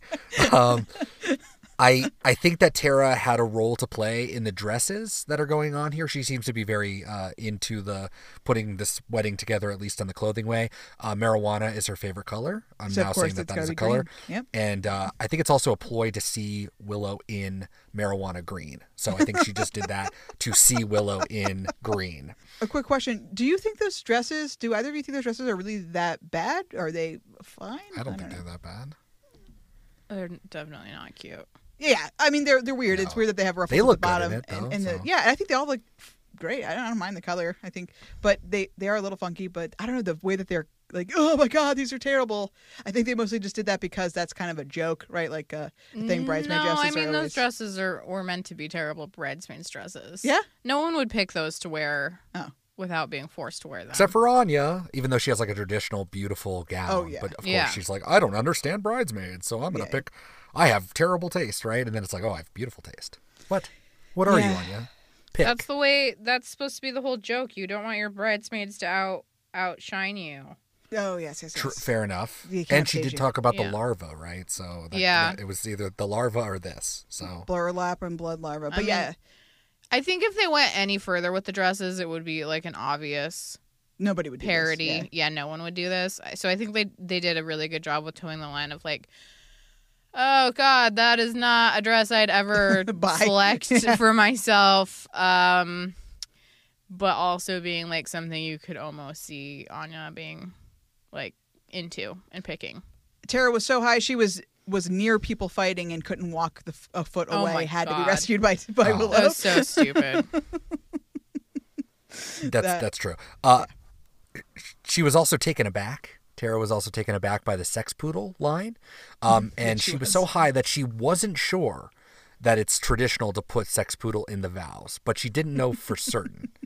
so that is definitely hard on her. And then the probably the dumbest thing that Tara's going to do before she dies Oh, is no. that she ran is that she ran into a race riot. Um just ran into it. Because she wasn't there. It wasn't like she was in the middle and the fight broke Nope. out. She was outside of it.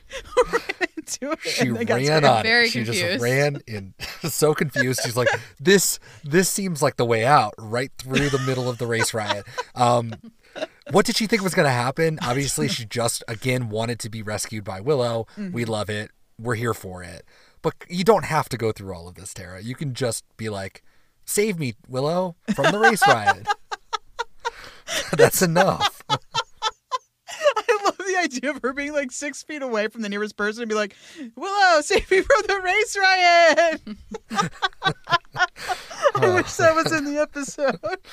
Oh, shit. Okay. I wish they just called it what it is. It's a race riot. That is I mean, it is here, right? absolutely what it is. Uh, Michael Wicca, Amy Gothwatch. Is Michael there? Because No. there is a man there who's got black lipstick on, short hair. I took a photo. We are. I'm in the desert right now, and I can't show you any photos.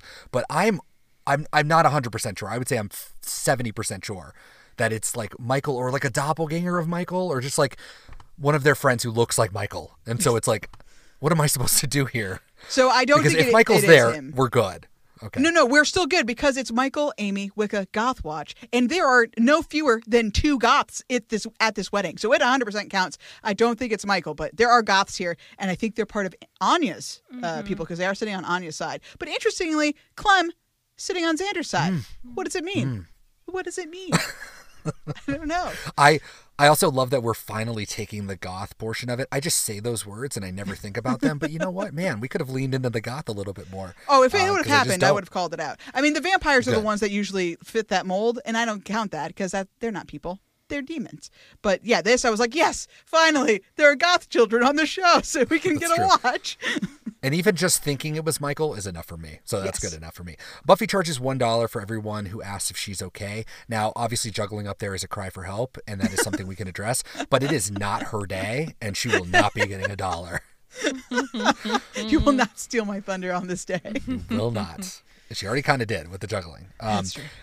Books a million for the second week in a row, I think. No books. We are just a bookless world now. We don't care about fighting. We don't. books I don't even know what we're doing with the show anymore. What's know, happening? where are where are the trio? Like what's happening? Uh, Streets Ahead. Uh, we have a, a new angle on Maple Court from Xander's perspective with the rain, which was kind of fun. And then of course we have the Bison Lounge. Good stuff, you know. But yeah, did you no, catch the name of that that street. that drugstore that he's kind of walking away from during that scene? It says like short and drugs. I know. I know. It's like it has drugs. the. It has the well no because it was cut off so I don't really know what it was but it Mm. it, it had the makeup of the liquor store and it was Mhm. definitely the same sort of spot but like it was different though Yeah, So I've never seen know. that sign for sure. Um, and then finally, Giles' biggest KO. I mean, he was not invited to the race riot. I mean, the wedding, um, which is, and how could you miss it? Like, it's ludicrous. It's just in universe. It's wild that you couldn't have filmed. You knew. Okay, you would have broke this in the writers' room before we started. Oh, probably, I know right, that yeah, like yeah. there are contracts and things like that, and and you would have to work out something with Tony or Anthony Stewart Head. But you, I think you could do that. And I know the technology doesn't exist exist like today with FaceTime and stuff, but you could have found a way to like video conference him in or something, or have like a little video saying congrats from fucking London or something. I don't know, just something to see him for such a momentous day. But you know, whatever. So Yeah, it does seem strange that he is not there at all in any form. that's fine. What are we gonna do? Yeah. Well, that's uh, and that is a big KO. It's a KO that he failed. He failed everyone that he knows because he didn't show up True. for Xander's wedding. Bullshit. He br- he would have also brought some really great guests as well. I think that he could have brought that one shadow demon guy. Remember who like he went to like mm, he saved his mm-hmm. daughter or something, or went to her. Mm-hmm. Oh like, yeah. Oh, with first the grade angel soul or Introduced him to his wife. Yeah, yeah, yeah. That's right. when he Yeah, pretends to take exactly. angel soul. That's right. Yeah, yeah, yeah. And Bring or Olivia. Olivia, never forget. Oh my god, I would love to see Olivia. Honestly, I would love to see them get married and see all the cool people that we could, and they would actually get married, and then it would be great. We would actually have a good wedding. Oh, But no, not in this another show. missed opportunity. Mm-hmm. Damn it. Mm-hmm. Well, thank you very much for the update. I'm glad that you clocked the uh, the Goths amongst them because we Mm, needed that. We needed that win. It's been a long time. That and Hoffren, man, what a what a week for the Watchers. What a ride. Look at you. You look great, Mr. About to Get Married. You're glowing. Oh my god. Maybe you're pregnant. Maybe. I don't know. Maybe I'm just happy. Okay, I think it is about time that we rank this sucker. So, Willow Hack slash we talk about the net slash something wicked this way comes. That's a big fat nothing. Nada. No computers. No magic. No nothing. Unless you count that one guy's magic, but that's not Willow's magic, so I'm not counting it because I only do that when I need to. It gets a five. Dawn. Dawn needs an adult. Dawn was fine. She made friends with the demon guy with horns. It was great, except for her, like you know, potentially ruining the wedding and not being able to handle a box with holes in it. I know it had little tentacles, but like put it on the put it on the thing. Oh, it escaped. That was the whole thing. She was having a hard time. But go to Buffy with that. Stacia pointed that out. She's like, why would you go directly to Xander about the creature getting out? Go to fucking Buffy. That's her job. It's his day. What's wrong with you? So maybe she does need an adult to teach her a thing or two. But I gave her a five. Monster of the week. uh, fake Xander would have been so much better as real Ugh. Xander, as we all talked about. So that is a huge uh, negative for me. Some of the makeup on the as the Emmys even pointed out, or I guess you put your own stuff up, right? The the producers and everything put yourself up for awards, so maybe not. But some of the makeup was great. We had a uh, a vengeance demon in the background with no lines that I think is the one that uh, Callie points out, or Hallie points out, where she's like, Katrina, whatever your name is. Uh, there's another vengeance demon with a full vengeance demon makeup that looks really good. It looks just as good as as Halfrex does. That's just in the background, and I was like, that is some great. Katrina, effort. what's her name? Yeah, Katrina, what's her name? There you go.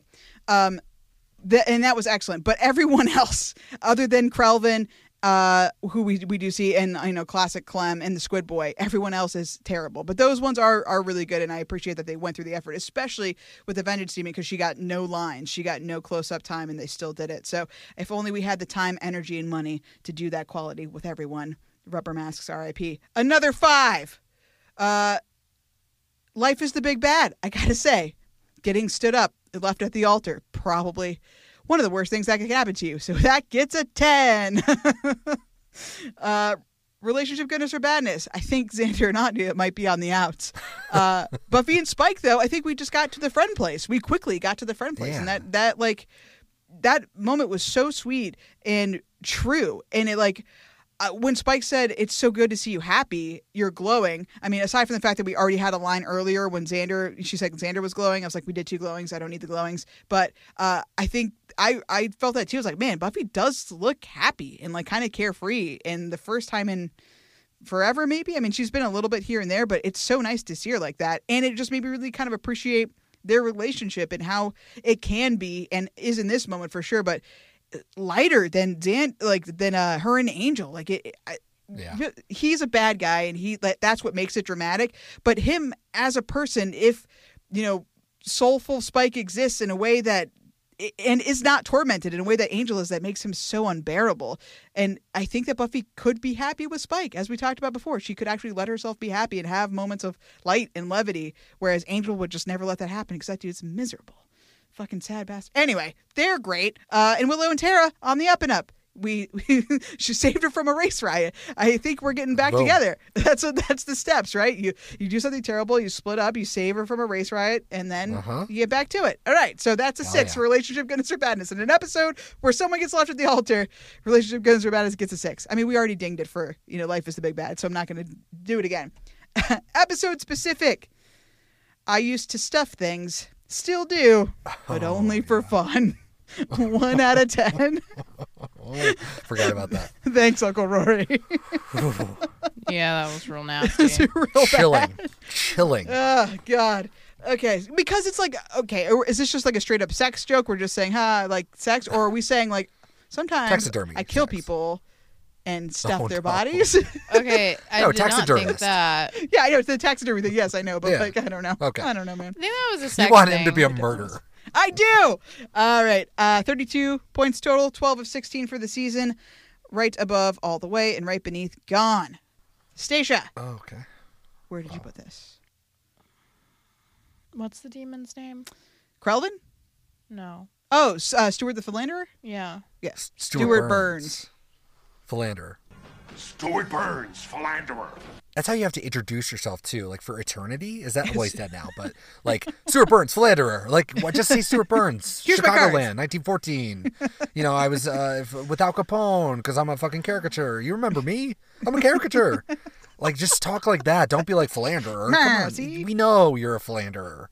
That's why you're. That's why you hate her. Like, we get it. Oh dear God. Okay, so Stacia.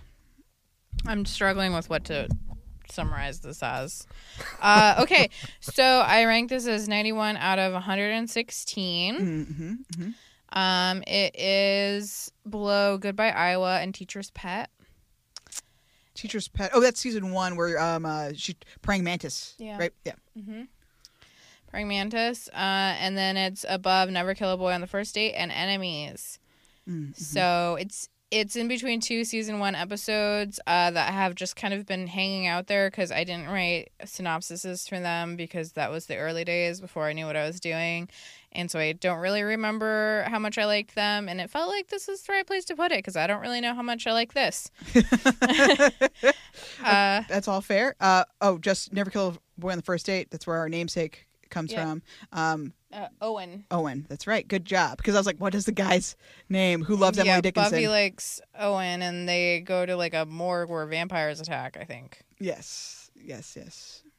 So what's the synopsis? Oh, I just wrote Xander and Anya's wedding. Stewart Burns philanderer. I mean, that's all you need. That's perfect. Thank I you. didn't know what else to put. I was just like, what else? what other details do I want to be able to conjure later? And you know, thought about family shrub, but Oh yeah, yeah, family trap. That would be a good out of context one that you would not remember what the fuck you're talking about. Oh, I'd about. remember. Oh yeah, I remember all my little notes. I remember. Uh, and the Dark Age is still comfortably in the 50s somewhere, right? So this is pretty significantly below that. Um, Dark Age is fifty three. yeah, yeah, great. Okay.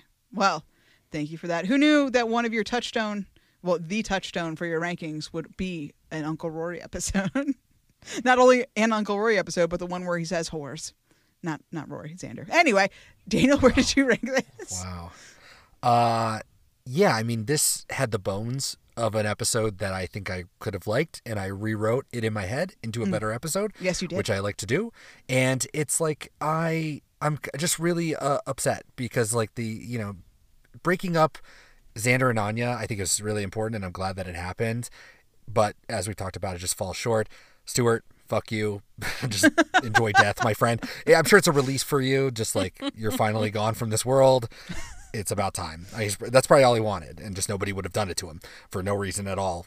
Uh, I don't know. Um, yeah, I mean, I really wanted those visions to be real. Different universe, self fulfilling prophecy, a lot of great themes that Buffy the Vampire Slayer has toyed with. You had a chance to knock them all out of the park.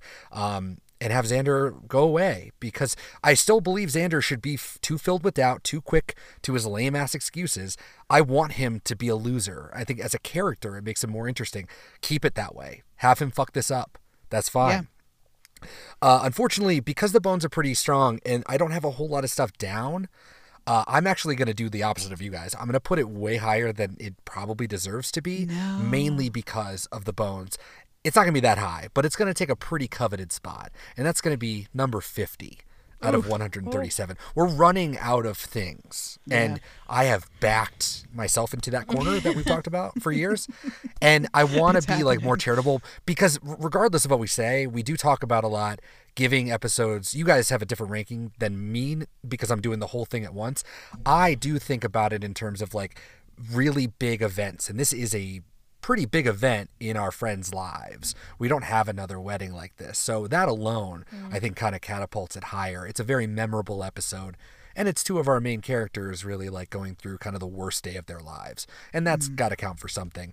Um, and again, if if it didn't have any of the bones or any of the old Xander, I don't know if it would be that good, but I, I liked it until I hated it. And again, that's classic Buffy. So I, I guess it gets points for that now too. So 50 Well, out of of 137. You could count this as a Xander episode, which you are want to rank high. I do, and uh, yeah, I do, and I do, and I, I love me some Zeppo, and I love me some the worries the twin, and all of those ones. I don't know if I would say that this is a Xander one, but like it's heavy on Xander, but I, I wish that they were heavier on Xander and really try to explain Yeah, what we've been talking too. about for six fucking years. And I think in a way, I'm glad you brought up Restless. I think Restless because it, it's number one of all time for me, and I think it does better for his internal psychology than this does. Oh, and I think it 100%, yeah. relies too much on Restless from two years ago that we are supposed to what remember. I think the show does need to kind of hold our hand a bit because we are watching it quote unquote in real time. We're talking about it all the time, but a casual viewer just isn't going to remember all that stuff. You gotta help them a little bit, just a bit. I I found myself being like, uh, yeah, Dawn wasn't really in this episode. Willow and Tara aren't really in this episode. Buffy's not really in this episode. I'm like, who the fuck is in this episode? Because it's not enough about Xander, weirdly enough, even though he's kind of like the main one. It's not enough about Anya, even though she should be the main thing. It's just like, who the? This episode is insane. There's just Juggling. 400 people here just starting a race riot, and that's it. it's just so weird. It's literally it. It's one of the weirdest episodes of Buffy, and I guess again that's why you put it up a little higher for me. So yeah, fifty Yeah. out of one thirty seven. I don't know what what's between it, but um, I've been saving fifty, and I'm sad that it's gone. But I'm happy that this is the one that took it. Yeah, I also had a moment earlier today where I was like, remember how we were like, oh shit, what if season six is good? And then I was like, oh yeah, we've like farted our way through the last couple episodes for sure. They've been low. I mean, come Yeah, on. this one for you guys is very low. Yeah, I mean Yeah. this. Um, yeah, yeah. I think we'll pick it back up hopefully next week. But before we get there, Stacia, do you have anything else to say about this episode? No. Daniel, do you have anything else to say about this episode? no more, no more. Oh, I have one more thing about Stewart Burns Philanderer. You have been tormented in a hell demon dimension for how long? At least almost 100 years you have been a demon and pissed off at Anya. Almost 100 years. And the worst thing you could come up with is upsetting her boyfriend enough to not marry her. You didn't want to like kill her, destroy her babies, like, you know, like fucking rip up her limb from limb in front of her. You didn't want to do any of that stuff. You weren't even the reason the race riot happened. You didn't want to do anything. You just wanted to upset. I mean, it worked and it hurt her. It did emotionally hurt her. But like, come on. Dream big, man. You've had a 100 years to figure this shit out. And you made her, you made her stronger. Like you fucked up. Yeah. you fucked up. Yeah, man. And you got yourself killed. You dumb. God damn it, Stewart Burns. Anyway, uh, please join us next time for Normal again. And I am hoping it's a good one. I remember it being really good. I'm worried. I remember it being really bad. So Really? Yeah, interesting. I Uh-huh. just, I mean, the concept is so fun. I just really like the, like, Buffy thinks she's insane. Like, her whole life is not real. I think that's really fun. But it is What's the kind of a second to last episode. episode last year? What's the la- second to last episode?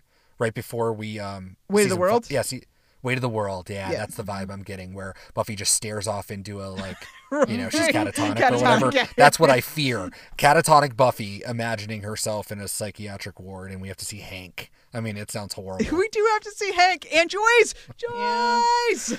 I mean, I'm excited for that. I'm excited. Uh, for that. I think it'll be good. I think that it'll, even if it's not as good as I remember, I think we'll have a lot to talk about. I hope at least. Anyway, until then, Stacia, say goodbye. Goodbye. Daniel, say goodbye. Beat me. It's not just some podcast speaky bow to the slayery kind of cult. Oh, that's what a bigot would say. We'll see you next time. Thanks so much for listening. Bye. I have the invitation that you sent me. Nice chassis. What's under the hood? You wanted me to see you change Well, for starters, I probably wouldn't need to drink so much. More. I couldn't stand to see you wed another. Stewart Burns, philanderer. But dear, I hope you're happy just the same. You can't get married today. It's a huge mistake. Wedding bells are ringing in the chapel. It's a good thing I realized I was gay. That should be ringing now for you and me. All it did was ruin our lives. And down the aisle with someone else you're This is a mistake. It's forever. I don't want to hurt you. Those wedding bells will never ring for me. I used to stuff things. I still do, but only for fun.